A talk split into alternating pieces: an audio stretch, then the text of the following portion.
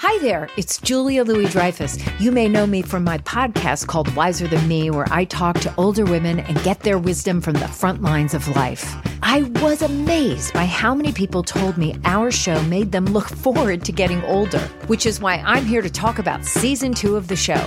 Sally Field, Billie Jean King, Beverly Johnson, Ina Garten, Bonnie Raitt, just to name a few. All hail old women. Wiser Than Me season two is out now from Lemonada Media. This is Merriam Webster's Word of the Day podcast for Saturday, April 4th. Brought to you by the new Merriam Webster's Advanced Learners English Dictionary, designed for students and teachers of English as a second language. Learn more at learnersdictionary.com.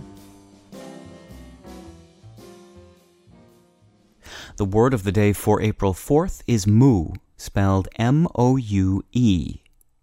Moue is a noun that means a little grimace, a pout. Here's the word used in a sentence from T.C. Boyle's novel The Road to Wellville. She made a little moue, shrugged one shoulder, dipped her head ever so slightly to set the artificial bird atop her hat in motion. Moue is one of two similar sounding words in English that refer to a pout or grimace.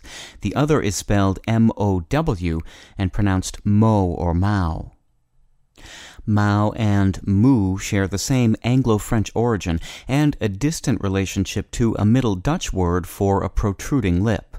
They don't, however, share any relationship to the English word mouth, which derives from the Old English word mouth. While use of moue in English traces back only a little more than 150 years, mow dates all the way back to the 14th century. Moue has also seen occasional use as a verb, as when Nicholson Baker in the New Yorker magazine described how a woman applying lip gloss would, quote, slide the lip from side to side under it and press her mouth together and then moue it outward.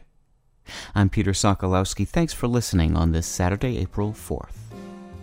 Visit the all new learnersdictionary.com, the ultimate online home for teachers and learners of English. A free online dictionary, audio pronunciations, custom study lists, and interactive exercises are available now at learnersdictionary.com.